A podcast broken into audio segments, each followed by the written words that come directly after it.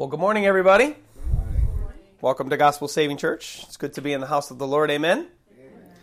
Praise be to God. Thank you all for joining us here at Gospel Saving Church, and it's my pleasure to be up here in front of you and representing, the Lord and what He spoke to me this week and His Word, and my privilege and honor to be teaching you guys and taking you through the Scriptures as we've been doing here for a long time. And if you guys want to open up to Matthew chapter 24, verses 15 through 28, you just want to get there. And then if you do want to join me in a word of prayer before we begin, I need the Lord to help me bring forth the message to you and do His work here. So, Lord, we just love you and we praise you and we thank you, Lord. We ask that you would bless this time, Lord. Help us to understand what you have to speak to us today. Lord, help me to communicate well the message that you have for us here. And Lord, I pray for all those in this home and all over the world that are listening to this message, Lord.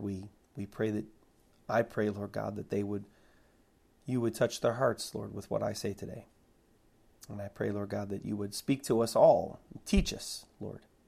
Teach us, Lord, what we ought to know. Because, Lord, I know I'm not the teacher. Jesus, you said in your word, you are not the teacher, the Christ is the teacher. So, Lord, we ask you to teach us today and speak to us by your Holy Spirit, Lord, as I'm just the vessel by which you work through. Lord, thank you and praise you and bless you, Lord. We just pray for no distractions, and, Lord, just the word would be spoken, Lord, in power today, Lord, and your love and your truths would come forth to the whole world as they have been. We thank you and we praise you. And we ask all these things in Jesus Christ's mighty name. Amen. All right, so Matthew 24, 15 through 28. I'll read them after my thoughts from last week's message, The Signs of the End of the Age, Part 1. The signs of the end of the age that we looked at last week are pretty evident, aren't they? I mean, the hatred amongst people, all the different things that Jesus spoke on last week, they're pretty evidently seen in our world today. I see them clearly. We spoke about them last week. Well, after last week's message, I heard one of our members talking to somebody else about one of the signs that they saw evidently today in our world today, and that was the sign of Matthew 24:12. Jesus said, because lawlessness would abound, the love of many would grow cold. That means that hatred would abound. And if you don't see that in our world today, I mean, it's everywhere. Hatred abounds everywhere. Paul writes about this same thing, 2 Timothy 3, 1 through 2, he says, but know this, that in the last days perilous times will come, for men will be lovers of themselves. Well, if you think about what he's saying there, if we love only ourselves, we're conceited.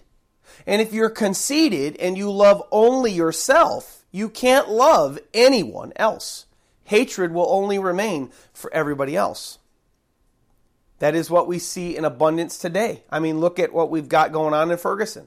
What we had going on in Ferguson. Look what we've got going on in Baltimore right now. Hatred is ruling this world and rising every day. We could see it in our cars every day on our commutes to work. I mean, people hate one another, have a genuine hatred and dislike for one another, and it's just so easily seen. Hatred is in abundance in our world today, and that is one of the end times things that Jesus said we could look for as the end drew nearer. And unfortunately, it's just going to get worse. Hatred in the world is going to continue to grow. It's not going to get less. So, with all these signs being so evident, what does this mean for us? What does that mean for us today? What is this? How do we respond to this? Jesus only gave us these signs so that we would realize that the end is drawing nearer. The end of the world, the end of the age is coming. It's closing out. We're almost there. God is showing us these things. God wrote them in His Word because He loves us. He wanted us to see that the end is drawing near. So that what?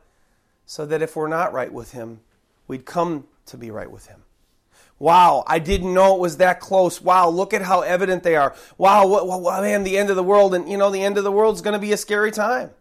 End of the age is going to be a scary time. It's not spoken of well in Scripture. We talked about it last week, the dreadful and fearful day of the Lord. It's not going to be a good time. It's not going to be a nice, peaceful time. It's not going to be full of love. Okay, we're going to read about it at the end, but Christ is going to come back not as the loving baby in the manger and you know, walking in Galilee and in Jerusalem. Oh, I love you all so much. Come to me. He's coming back to judge the world. He's coming back to judge sin. Not coming back as a sweet, innocent baby in a manger. So the end of the world is going to be a terrible time, and we're going to see that today as we read our scripture today. Our title of our message today is The Signs of the Age, Part 2. The Signs of the End of the Age, Part 2. If you want to read along with me, Matthew chapter 24, verses 15 through 28, we're going to read it, and then I'm going to teach on them. If you want to join me, Matthew 24, 15, let's read it together. Therefore, when you see the abomination of desolation, Jesus goes on to say, spoken of by Daniel the prophet, standing in the holy place, whoever reads, let him understand. Then let those who are in Judea flee to the mountains. Let him who is on the housetop not go down to take anything out of his house. And let him who is in the field not go back to get his clothes. But woe to those who are pregnant and to those who are nursing babes in those days. And pray that your flight may not be in winter or on the Sabbath. For then there will be a great tribulation, such as has not been since the beginning of the world until this time. Not a good time. No, nor has ever, nor ever shall be. And unless those days were shortened, no flesh would be saved. But for the elect's sake, those days will be shortened. Then if anyone says to you, look, here's the Christ, or there, do not believe it. For false Christs and false prophets will rise and show great signs and wonders to deceive, if possible, even the elect. See, I have told you beforehand. He's telling us there, I've told you before. Therefore, if they say to you, look, he is in the desert, do not go out, or look, he's in the inner rooms, don't believe it. For as the lightning comes from the east and flashes to the west, so also will the coming of the Son of Man be. For wherever the carcass is, there the eagles will be gathered together. Now, according to Jesus here in verse 15, another sign of the end of the age will be an abomination of desolation standing in the holy place. Plus, he tells us, verse 15, he says three things to us. The second thing he tells us, he says that a prophet Daniel told us that this was going to happen. And the last little thing he caught, and I almost left this out almost until probably Wednesday or Thursday, as I set out my messages from Monday all the way to Sunday, 7 days a week, I work on them. God showed me this last little bit about Wednesday or Thursday that I was almost going to leave out. Matthew records the very end of 15, he says, whoever reads, let him understand. That's something so little that we could miss, but we can't. I'm not going to let us miss that. God wasn't going to let me miss that.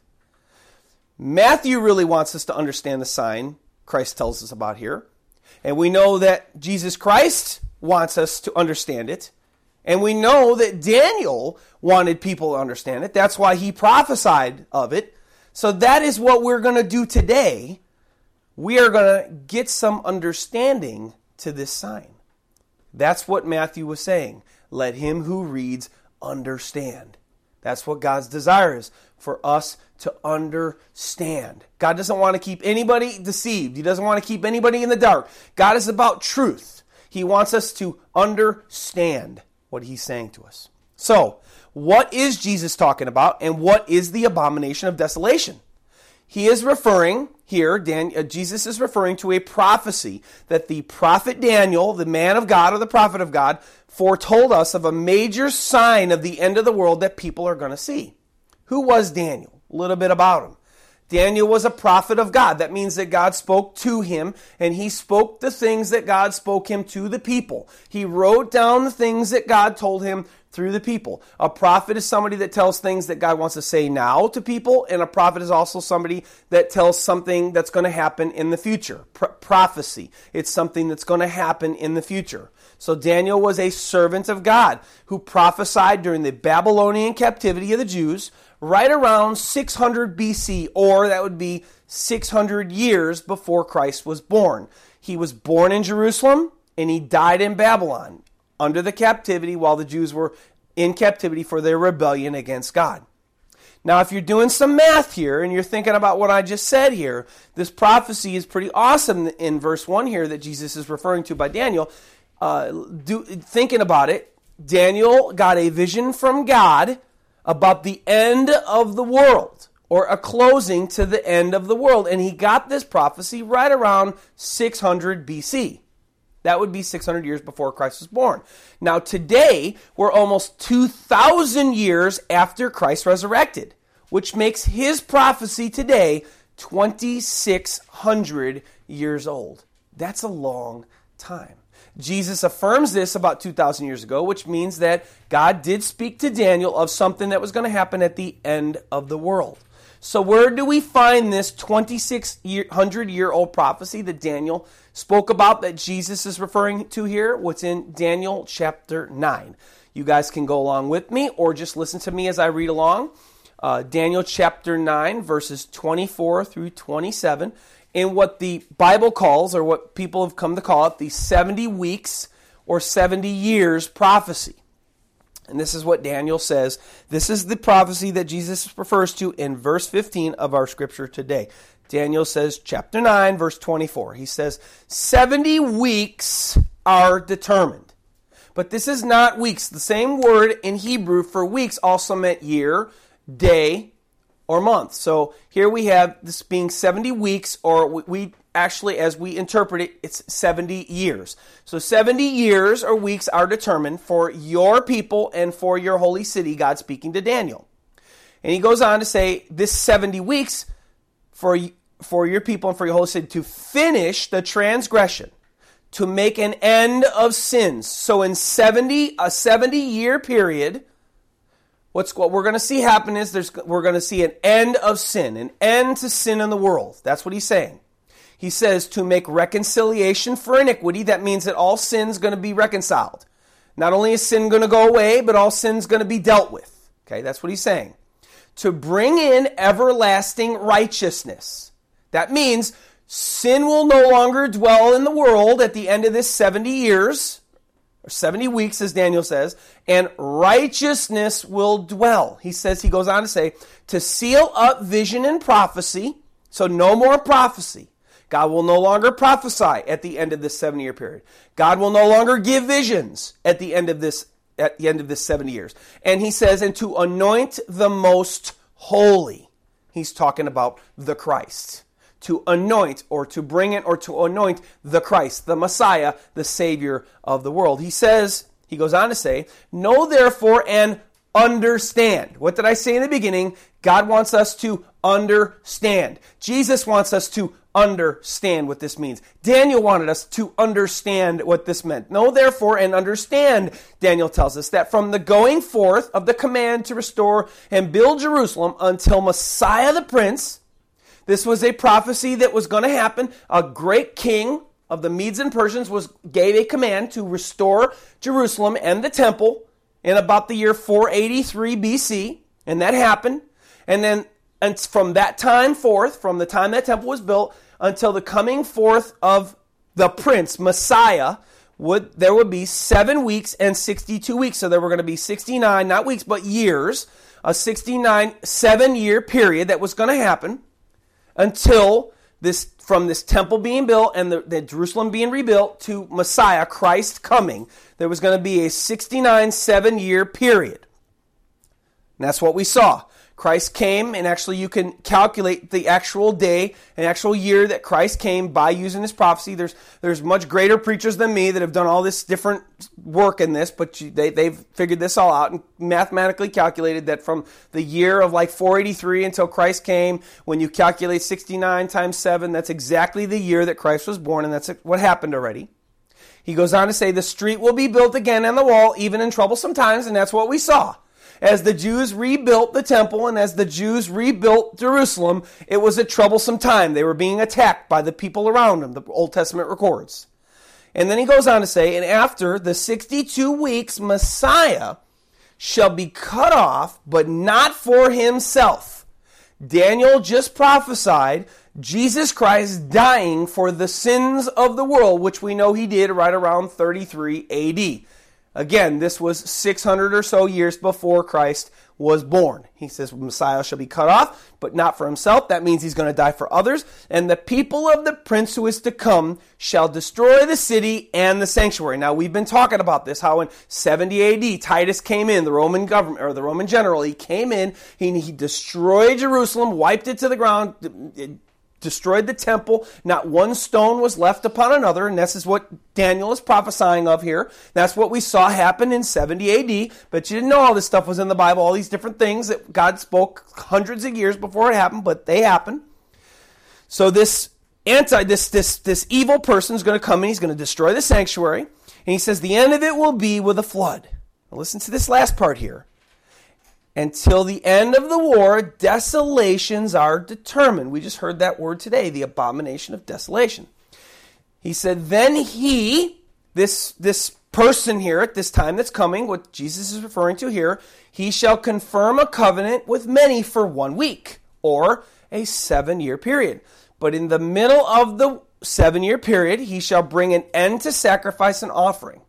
And on the wing of abominations shall be one who makes desolate. That's important. Keep that in mind. I'll speak on that in a second. Even until the consummation, which is determined, is poured out on the desolate. So, in the end of that prophecy, we just read that there is going to be one, or who's one, or a person that comes and makes what's holy desolate, or lays it waste. And this one not only makes this holy place desolate or lays it waste, but he also stops the sacrifices and the offerings. So what could be holy according to Christ and Daniel, where people do sacrifices and offerings that could be laid waste or that could be made unholy? The word could even be translated. What could that be? Something that was holy to Daniel and holy to Christ, a place where they brought holy offerings and they sacrificed their offerings. Well, there's only one place that the Jews could do this, and that would be at the temple of God. So Jesus is referring to somebody here that's going to come, verse 15, Daniel's scripture here, Daniel chapter 9, one that's going to come at the end of time, who's going to come into the temple of God. He's going to stand in it, he's going to make it desolate, and then he's going to stop the sacrifices and offerings. So a major sign of the end of the world that Daniel tells us about, and that Jesus also affirms, is someone's going to stand in God's holy temple. They're going to make it desolate or unholy, and they're going to stop sacrifices and offerings. I believe this one, the Bible speaks about him too, as being the Antichrist. Why do we believe that these things are true? How do we know these details are correct? Well, whenever you're wondering about things or you see things and you may read them over in the Bible, that's how you find out truth. That's how you find out interpretations of the Bible. You put them together with parallel scriptures that either support or deny your theory or what you think is the truth. And so that's what we're going to do today. We found there's a parallel scripture in the Bible that speaks about this same event that Jesus talks about here, that Daniel speaks about, and it's in 2 Thessalonians chapter 2 verses 1 through 4. You see, the believers of the church of Thessalonica had an idea that the Christ had already come. Somebody came in, or people had come in and said, "Oh, you know, the second coming of Christ has already come. You guys are too late. It's too late. You guys have missed it." So Paul, they're kind of like their patriarch, they're one that was kind of like their head elders, comes in and he kind of corrects them with his letter.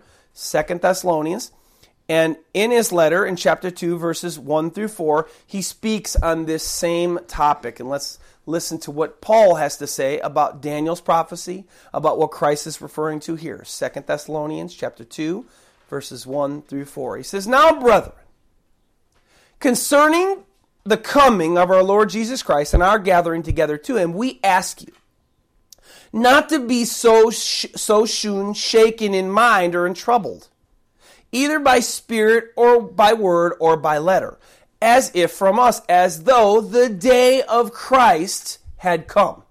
So he says here, hey, guys, don't worry. It's not come from us. Don't be so worried about it. The day of the Lord hasn't come yet. He says, let no one deceive you by any means, for that day will not come unless the falling away comes first. And listen to what he says here, because he talks about what Jesus and Daniel are speaking about. And the man of sin, this is the abomination of desolation that Jesus is talking about here. This is the abomination. The man of sin is revealed, the son of perdition. He's speaking to us of the Antichrist. The man of sin. This is how the Bible refers him to. The devil, or the devil in reincarnation, or in incarnation in the flesh. The Antichrist. The man of sin, the abomination, is revealed. The son of perdition, who opposes, listen, and exalts himself above all that is called God, or that is worshipped, so that he sits as God in the temple of God. Is this all sounding familiar? Showing himself that he is God. Well, when he does that and he sits in the temple, that's when the abomination comes and makes desolate. He lays waste. He comes in as the Antichrist. He speaks terrible things against God. He stands in God's temple and he profanes God. This completely defiles the holy temple of God. Jesus says here, therefore, when you see the abomination of desolation spoken of by Daniel the prophet, standing in the holy place. And Paul affirms that this will be the Antichrist standing in the temple of God, profaning God, making the temple unholy. So the Antichrist comes. He sits, stands in the temple of God, proclaims himself to be God, and makes the temple desolate or unholy. And Jesus Christ says here in verse 15 that this would be a major sign of the end of the world that people can be looking for.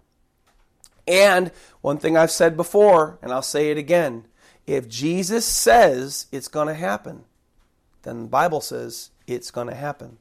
But you may be sitting there and saying to yourself, but wait a minute, Pastor Ed, there is no temple of God in Jerusalem. That's crazy.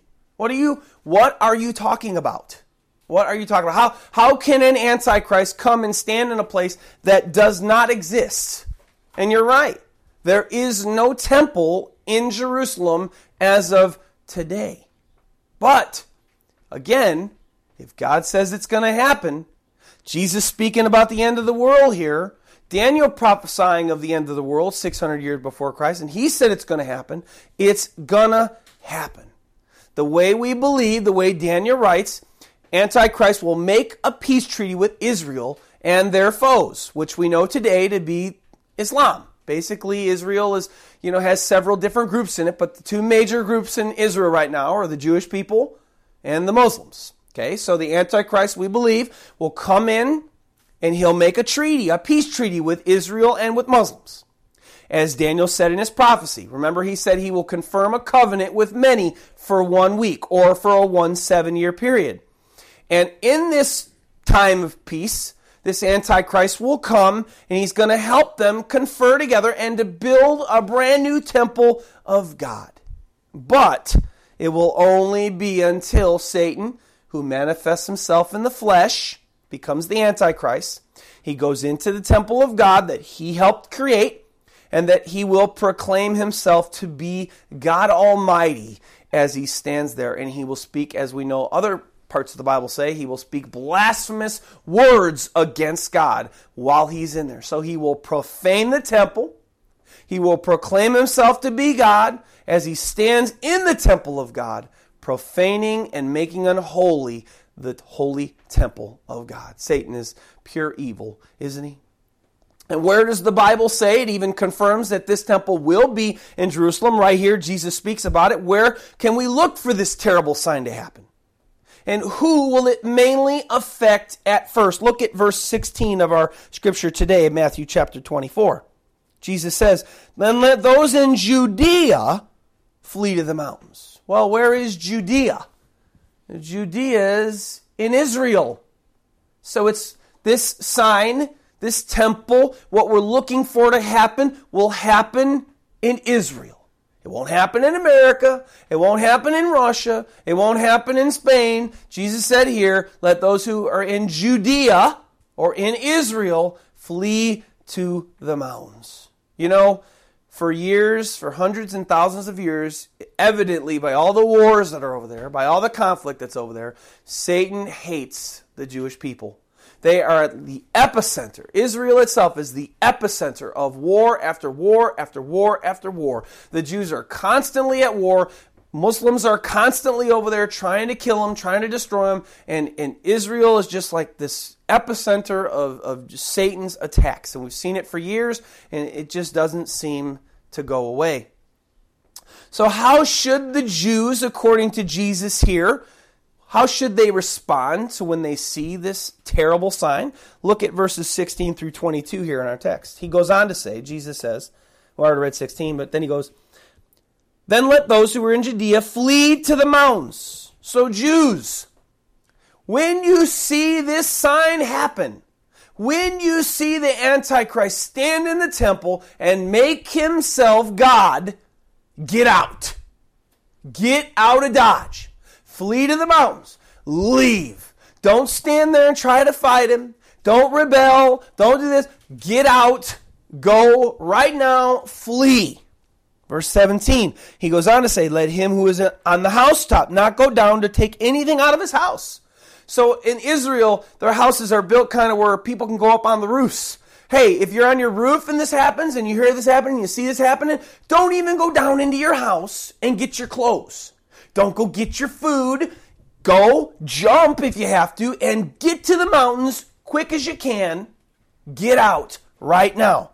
19, "But woe to those who are pregnant and to those who are nursing babes in those days." Why would he say that? Well, of course, ladies that are pregnant and nursing babes, they can't move as fast. And Jesus is saying here with urgency, hey, Jews, my chosen elect people, get out as fast as you can. So if you're listening to me right now and you're in Israel, hey, and this happens, go and don't go into the house, but get the ladies that are pregnant and those that are nursing, and even if you have to, carry them and run. Get away as fast as you can and flee to the mountains. Get away from the Antichrist ASAP. Verse 20, "And pray that your flight may not be in winter or on the Sabbath." They weren't supposed to travel so far past the Sabbath. They were only supposed to stay within the city. And pray that this doesn't happen on the Sabbath. Pray that this doesn't happen in winter. Winter's cold. Winter's icy. Winter's weathery. You can't move as fast in winter. Get out as fast as you can and hope and pray that the Antichrist does not come when the weather's terrible or on the Sabbath, because you'll have to break the Sabbath to get out. Verse 21, "For then there will be a great tribulation." This is why. Get out fast. Why? Verse 21, "For then there will be a great tribulation, such as not been since the beginning of the world until this time, no, nor shall ever be." So what's going to come upon you after this Antichrist comes in and proclaims himself to be me? Terrible, literal hell on earth for you, Jews. Get out of Jerusalem. Get out of Israel. Get to the mountains as fast as you can. Now. Go leave now. And pray your conditions are perfect to do this. And God have mercy on your soul if you have a baby in your womb or if you're nursing, because you just can't move as fast, because this Antichrist is going to release his wrath upon you, Jews. So get out as soon as you can. And he goes on to say, unless those days were shortened, so Satan's not just going to rise up against the Jews for one day. Jesus says, and unless those days were shortened, no flesh would be saved. So had God not shortened those days, the Antichrist would wipe out every Jew completely and kill them all. But for the elect's sake, he says, those days will be shortened. What a terrible, terrible, horrible time this is going to be for the Jews as a whole. And, for instance, for the world too. The Bible speaks about that Satan is not just going to come against the Jews at this time, but Satan is going to come up against all who call upon the name of the Lord as well. He'll just start in Jerusalem and in Israel first. So, the end times, as I said earlier in my intro, are not going to be that great of a time to be here. Daniel speaks of this last 7-week or 7-year period before the end comes, and the way he writes about it, we believe Christian orthodoxy believes that it's going to be split into two different 3.5-year periods. Satan's going to come in, and we believe that the start of his reign, the start of this last 7-year period, will be this treaty that he's going to make, this peace treaty that he's going to make between Israel and their foes. He's going to bring kind of a false peace upon the earth. There's going to be a 3.5-year period of peace, and then there's going to be a 3.5-year period of literal hell, what we just read about today in our scripture today. In the first 3.5-year period, he's going to make a peace between Jews and their foes, and the temple's going to be built. He's going to make a type of peace upon the whole earth as a people as a whole. He's going to come in and he's going to be a great orator. He's going to be a great world leader. Oh, let's unify. Let's come together. Praise be to, praise be. Let's all come together. And what people have been wanting for years, peace. People want to stop war. People, all kinds of peace here, peace there, peace there. We don't see peace. We see hatred increase. Well, he's going to come in and try to, no, let's stop the hatred. Let's just bring peace.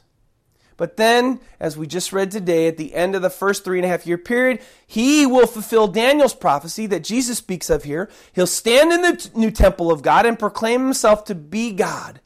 And of course, he'll stop all the sacrifices and offerings that the Jews will have started again because they'll have their new temple. And he'll stop and he'll bring a desolation to the temple of God. At this time, the Bible says, though, one good thing, as Jesus just said here to Jews, the Jews' eyes will be opened finally as a nation as a whole. Right now, the Jews as a nation as a whole hate Jesus. They think that they're still waiting for their Messiah. They don't believe that Jesus was their Messiah. They don't believe that Jesus was the Christ. But in this time here, as Jesus is giving direction to the Jews, he wouldn't just give this direction if he was wasting his time. He gives this direction to the Jews because he says, hey, Jews. And what is he saying? And Paul confirms this in later writings, that the Jews as a whole, their eyes will be opened and they'll believe in Jesus as the Christ. And they'll stand up and they'll listen to Jesus' message here in Matthew chapter 24, and they'll get out. But it'd be a terrible, terrible time for the people of this world when Satan does this. Good for the Jews because they'll come to know Christ, but bad for the world because Satan will truly unleash his evil upon this world. Look at what Jesus says next about his return, because he's going to come back. He says here, according to him now, he's going to come back during this time. Notice where he puts this. He says, you're going to see the abomination of desolation. This is all going to happen. Hey, when this happens, get out, Jews, go flee. And then he tells us about his coming back. Look at verse 23. He says, then if anyone says to you, look, here is the Christ, or there, do not believe it. Why did he say that? Well, look at 24. For false Christs and false prophets will rise and show great signs and wonders to deceive, if possible, even the elect. See, he repeats the same thing he just said in Matthew 24, 5 and 11 that we read about last week. He warns them again of these false Christs and these false prophets that are going to come and they're going to deceive many. And he says, hey, so if they tell you, hey, oh, he's over there only. Or, oh, he's in that room only. Hey, don't believe them, because look at the rest. Look at what he says here. For false Christs and false prophets will rise and show great signs and wonders to deceive, if possible, even the elect. See, I have told you before. Therefore, if they say to you, look, he's in the desert, do not go out. Or look, he's in the inner rooms, do not believe it. Because don't look for me in just one room. Or don't look for me just because I'm over, or they tell you I'm just over here. For as the lightning comes from the east and flashes to the west, so also will the coming of the Son of Man be. I'm coming, and you're going to see me everywhere. You're going to see me. No eye is going to miss when I come back. And he says, see, I've told you before. And so he's telling us then, so we have a guide to now, so we're not deceived when false Christs and false prophets come and say, he's only over there. Oh, there's been a secret, invisible return of Christ. He says, no. As the lightning is from the east to the west, so you're going to see the Son of Man return. As I said in my intro, he wants to tell us this stuff because he wants us to know it when we see it, that we know that he was the one. He likes to give prophecy, God speaks about, because then we know that only God knows the future. And when he tells us these things, when we see him, we know that God is true, and we can be ready for it. You know, a quick note from last week, as I talked about, you know, some of those false Christs and false prophets that there are in the world today, even right now, that there's been 35 on this partial list of false Christs and false prophets that have come and said, oh, I'm Christ, or, oh, follow me, I've got the way, and, you know, all these different things. Jesus says here, look, I'm going to come. Everybody's going to see me. Every eye, no eye is going to miss. The Bible actually confirms that he says this in Revelation 1:7. The Bible says Revelation 1:7, behold, he is coming with the clouds, and every eye will see him, even they who pierced him, and all the tribes of the earth will mourn because of him. Even so, amen. So this return of his is going to be a powerful, life-changing, unforgettable event that everybody's going to see. And what we talked about last week, remember C.T. Russell, the founder of the Jehovah's Witnesses? And remember the Joseph Smith and the Mormons? Remember all these other guys that prophesied that, oh, he's coming? And remember all the guys now that are saying, oh, I'm the Christ? There's like 13 of them still right now that are claiming to be the Christ right now, but they're like only in Russia, or they're, you know, only here, or they're only in China. And how do we know they're not the right Christ? Because you have to go someplace to see them. How come Jesus here says, every eye will see me when I return, yet there's probably the majority of the people in the world that don't know that there's a guy in Russia right now that's claiming himself to be Christ? Well, that can't be the right one. He can't be the Christ because he didn't fulfill what Jesus himself, and Jesus is not a liar, said. He said, every eye will see me, everyone in the whole world. This Bible says it twice. So, unfortunately, if any of the followers of these false Christs in our world today, if any of these people that have said, you know, hey, I'm the Christ, and then they have all these multitudes following them, if any of their followers would have just read their Bibles at all, Matthew 24, 26 through 27, they would have seen that Jesus said, hey, don't look for me here. Don't look for me there. I'm not going to be in just one room. I'm not going to be in secret. Everybody's going to see me. And if they would have just looked to their Bibles and not looked to just somebody that they wanted to believe, they would have known the truth. It's funny because God's word says that my people are destroyed because of lack of knowledge. And that is what we see. And we also see that, you know, we have all these people all over the world that are claiming to be a Christ or the Christ or Jesus. And what do we see? We see multitudes of followers that are believing them. The Bible says in the last days, people would heap up for themselves teachers because they have itchy ears that tell them what they want to hear. And that's what we see here too. And that's a last day prophecy as well too. And if you look in our world today, of all the people that are out there that just teach you what you want to hear from the Bible, all the good stuff only. They never warn you of the end to come. They never warn you of sin. They never warn you of rebellion against God. It's only ever good. Oh, come to my church. Oh, it's so happy. Oh, it's going to be, oh, it's wonderful. God loves you. And that's all they ever speak about. And all these guys that they only tell you the good things. And oh, I just want your money. All the money, money, money, money, money, money, money. Be careful. Be careful. For these are false prophets, and people heap them up, and it's the last days. And so we're going to see more and more and more and more and more people coming in and just telling you what you want to hear and making you feel good when you come to church. And hey, you know what? God does love us, and hey, that does make me feel good. But unfortunately, what Jesus says here, that doesn't make me feel too good. It makes me feel good because I know the end is not far away, and I know where I'm at with the Lord, and so I'm happy about that. I'm happy that, you know what, hey, I'm not going to have to be here forever. I don't have to live forever on this sin-filled planet. But it makes me sad because there's a lot of people in the world that just don't believe in God, as I used to. And there's a lot of people in this world that don't believe in Jesus and that hate God, like I used to. And those people are going to get caught up in this. So It's not all good and it's not all bad. There's good and there's bad. We just have to be careful what's right and what's wrong, and we need to stick to our Bibles. And in confirmation, he goes on, last verse of today, he tells us in confirmation, he tells us, hey, that every eye is going to see. He kind of throws one last verse in there to tell us, hey, I'm not going to be a secret Christ. I'm not just going to be here. I'm not just going to be there. I'm not, just don't look for me here. Every eye, east to the west, is going to see me. Look at verse 28. For wherever the carcass is, there the eagles will be gathered together. Wherever there are people, that's where they're going to see me. Wherever people are, that is where they will see me. Wow.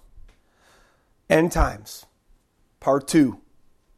What a scary but amazing time this will be when the new temple is built in Jerusalem. The Antichrist reveals himself in it. The Jews are going to make peace and they're going to be allied with their enemies. Wow. And after this tribulation, as I said earlier, as Jesus alludes to here, but we'll get to next week to verse 29, Jesus comes back in great power and everyone's going to see him. We'll get to that more in depth next week. We'll get to that next week. But he's going to come back in great power. Everybody's going to see him. He's going to talk about that after the tribulation. Notice Jesus said, after all these things are shown, then I'm going to come. I'm not going to get into the pre, mid, or post return of Christ this week, but we will be focusing on that next week. But he says, after these tribulation times, then you'll see the coming of the Son of Man. It's a great and terrible time it will be. But scary, uncertain. But as Jesus said, I've told you beforehand. So now we know what we should be looking for. We know what we should be watching out for. You know that what you need to look for. And you know what? These signs that Jesus talked about this week, Daniel's prophecy, we'll go back to Daniel's prophecy. These are signs that you're not going to be able to miss. These things are going to be so evident. I mean, it's going to make world news. The Jews make treaty and decide to build temple under so-and-so. It's going to make world news. So you know what you should be looking for. Jesus is not keeping us in surprise here. He's making it very clear what this major sign will be at the end of the world. So if you see a guy come along, make peace between the Jews and their enemies, and he starts to make plans to build a temple, don't be surprised when that happens. And then don't be surprised when you see him proclaim himself to be God in the temple of God, because this is what Jesus and Paul and Daniel were all warning us about. Don't be surprised. Just know, wow, that's what Jesus said is going to happen. Know that the end is right around the corner. And Jesus Christ is about to come back his second time. And don't be deceived, Christians, or anybody listening to me for that matter, by anyone that comes and claims themselves to be Jesus. And, of course, they have a small ministry in the side, or, I'm the Christ, but you got to come over here. I'm only in here. Warning, warning, warning. Remember, Jesus said, as the lightning flashes from the east to the west, so there I'm going to be. Warning, warning, warning. He will come back and every eye will see him. Be warned of any that proclaim themselves to be Christ without this happening. Now, you may be listening to all this and just think, man, a new temple being built in Jerusalem, Israel. The Jews and Muslims make peace with one another. Jesus coming back where the whole world will see him. Man, that's crazy, Pastor Ed. I don't believe it at all. That's nuts. Man, I can't see it. You're nuts. The Jews are enemies with the Muslims. And, our President Obama doesn't even like Israel anymore. Man, and there's going to be no peace in Israel. That's not going to happen. You're crazy. Well, again, I said, if the Bible says it, if Jesus said it, it's going to happen. And it may sound crazy, but it will happen. If you don't believe now, you will believe one day. If you're not alive, you'll see it in death. And because Jesus said, every eye will see. Every eye will see. I believe that means every eye. When the Bible says all, I believe it means all. So when he says every eye will see, that means every eye in heaven and on earth, and every eye in hell, and every eye on earth. Every eye is going to see him come back. Or if you're still alive, you're going to see it then too. You're going to be standing, you're going to be witnessing it. But if you don't believe now, I'm not asking you to believe this. I'm asking you to seek God. Because all this stuff kind of is some far-fetched stuff, especially from what we see, this particular sign. But the fact that it was brought up 2,600 years ago, Jesus affirmed it about 2,000 years ago, Paul affirms it before he dies in around the 60s AD, before he dies to the church in Thessalonica, and when it's repeated 3 times in the Bible, you have to take note of it. You have to say, well, why does God keep bringing this up? Because it will happen. So if you don't believe, God is reaching out to you today, trying to show you the truth so that you can be saved. His people are destroyed because of lack of knowledge. He's trying to give you that knowledge today. He's trying to pique your interest. In fact, it reminds me of when I was a little kid. And my cousin Joey used to come over to the house all the time. I was about 9, 10, 11 years old. And I hated it when he even came over because I used to not love God. I used to not believe in him at all. And at that time, I didn't. And because every time he came over, I knew that he wasn't going to be there very long before he was going to open up that Bible and he was going to start talking about that Bible. And I hated it when he came over because I knew that's what he was going to do. But nevertheless, even though I hated him being there, I'd always find myself sitting at dinner. And once he started opening up the Bible, he'd always open it up to that book of Revelation. And he'd always start talking about the end. And I'd always find myself listening intently. That's interesting. Man, end? Mark of the Beast? Wow, that's pretty interesting. And so God was planting seeds in my heart. Well, today, if you're listening and you don't believe, God's planting seeds in your heart. And he's telling you this, again, as I said before, beforehand, so that you may know, so that when you see these things start to develop, or maybe you're listening to this message and the Antichrist has already come to be. This is, I'm preaching on the 3rd of May 2015. Maybe this is in 10 years. And this has happened. Well, Jesus told you beforehand. This is not something that I came up with now. This is a recording done on May 3rd, 2015. So, wherever time you're in, and you may see this, Jesus said here, I tell you this so that you may know beforehand, so that you could be warned. Because God doesn't want you to be deceived. He wants you to know that when that guy stands in the temple and he proclaims himself to be God and he speaks blasphemous things against God and there's a temple in Israel and there wasn't on May 3rd, 2015, he wants you to know, hey, I know this. Hey, watch out. Be warned, that's not me. That's not the real God. Be warned. He wants to warn you of this time that's coming so that when you see it or when you see it developing, you may know and believe that he loves you and he paid for all your sins by his death on the cross.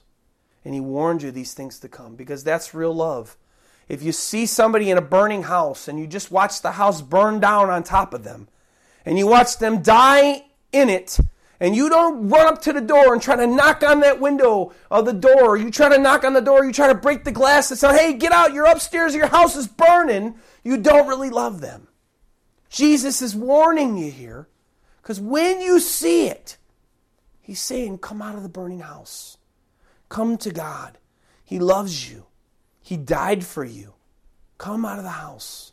Be saved. He doesn't want you to die without him or go through the end times events without him either. He wants you to come to him. Surrender to him now and give him the control of your life. Now while there's still hope for you to be saved. Once you die, it's too late. If you wait till you're dead, if you don't respond now, then you could die tonight. And not being in a loving relationship with God means that you will go to hell. That's what the Bible says. And if I didn't tell you that, I wouldn't love you either. If you don't have a loving relationship with God now, Jesus' sacrifice for you means nothing. And when you die, you'll die in your sins and you'll go to hell. So God doesn't want that, and neither do I. Dying without Christ is hell in torment for everlasting forever. And going through the end times events that are coming will be literal hell on earth. But if you have God in your life, you can have peace in your life, no matter whether the foundations of the earth are shaken. You can have peace with God in your life. So Jesus says today, if you're not with him, come. And the bride and the Spirit say, come. Let us make peace together right now. Come. And I'll take care of you, and I'll hold you, and I'll give you peace. That's what he told me on the day that the day I got saved, I was seeking God. And he spoke to my heart, and he said, oh, Ed, I'm real, and I love you, and I'll never leave you, and I'll never forsake you. Come to me. And then that's what I did. I came to him. His desire for you is to come to know him, and his amazing love for you, and how much you cost him. So come, if you're not already there.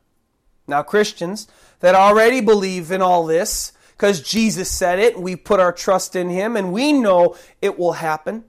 My exhortation to you today is keep faithful in him until the end and follow him. Continue to believe in him and trust in him as the heart of a little child trusts. I was speaking with my father the other day. We were in the car, and we were talking about that trust. And I said, you know, God wants us to trust him as a 3-year-old in the back seat of a car in a stable family. That 3-year-old doesn't worry 1 minute about whether he's going to eat that night or not. That 3-year-old takes it for granted. Daddy, Mommy, they're going to take care of me. They don't even worry about eating that night for dinner, or the rent being paid is so far out of the 3-year-old's mind. The toy, that's all they care about is the toy and love. And that's the kind of faith that God wants us to continue to have in him and continue to have in Christ. Lord, you're in control. My life is in your hands. I trust you. No matter how bad it may get, no matter how bad it may be right now. That's what God wants from us. He wants us to trust him with every moment of our lives. And I hope, and my prayer for you as we close will be that God strengthens you, and that you continue to trust him, and that you continue to seek him and serve him in your everyday life. God speaks of many rewards that are coming to faithful when he comes back. Many.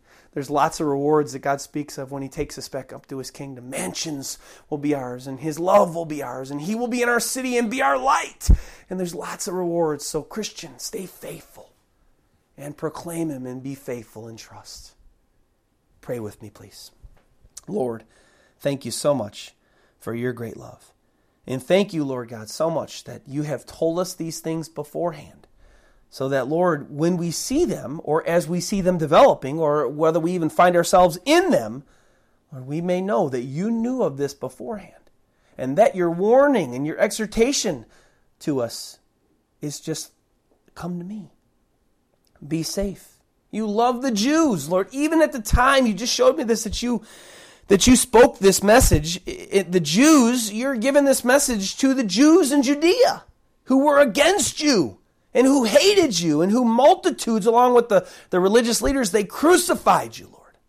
And yet, in your love for them, even though they hated you, you still warned them that this event was coming, and that when they saw it, flee.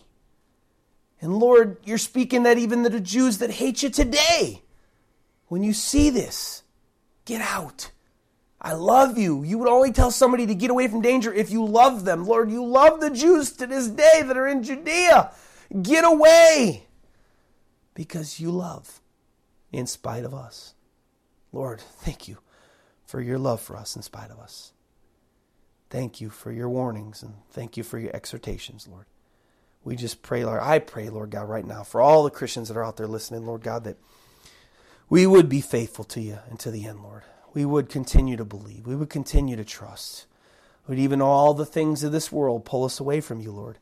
I pray that we would continue to come back and trust, and just shed all the things of the world and grow closer, Lord, unto you. Thank you, Lord God, for your love. And I pray we'd respond to it today by just, Lord, renewing our faith and just trusting in you and just resting in you, even when everything in our lives may be falling apart. And Lord, I pray for those out there that aren't yours right now. I pray, Lord God, that you would open their hearts, Lord, and help them to see that because you said it and you spoke it beforehand, and I pray that they see your love. I pray, Lord God, that you would draw them to Jesus. Pray you draw them to Christ, Lord God, so that they could come to have an intimate, beautiful relationship with you, Lord, and that they may be saved, Lord. And if they're skeptical, Lord, I pray that they'd come to you and just, well, God, I know what that pastor said, but you know, I just don't believe it. Would you show me some things? I want to know if he's right. Lord, I pray that they would even just come inquiring as I did. I just wanted to see if you were real 15 years ago. And Lord, just because I just started to seek you and see if you were real, Lord, you just revealed yourself to me in a powerful way. Lord, I pray the same for those listening today. That as they seek you, I pray that they seek you, Lord, then you would show yourselves to them in a powerful way as you did me. Lord, we love you and we praise you and we thank you. And we just ask all these things in the mighty name of Jesus Christ. Amen. Praise God, everyone. It's Pastor Ed here, and thank you so much for listening to the message. It's my prayer that you were encouraged and challenged with what you heard today to be a doer of God's word and not a hearer only, because your life will soon be past, and only what you've done for Jesus Christ will last. If you live in the Dallas, Texas area, we want to invite you to come to our Little House Church here in McKinney, Texas.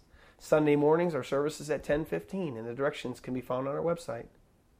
Also, if you have any prayer requests or questions, or maybe you believe God has called you to support this church financially, please go to gospelsavingchurch.com and click on the appropriate links. I would love to hear from you personally. God loves you very much. Please love him back by the way you live your life. God bless you, and have a wonderful day.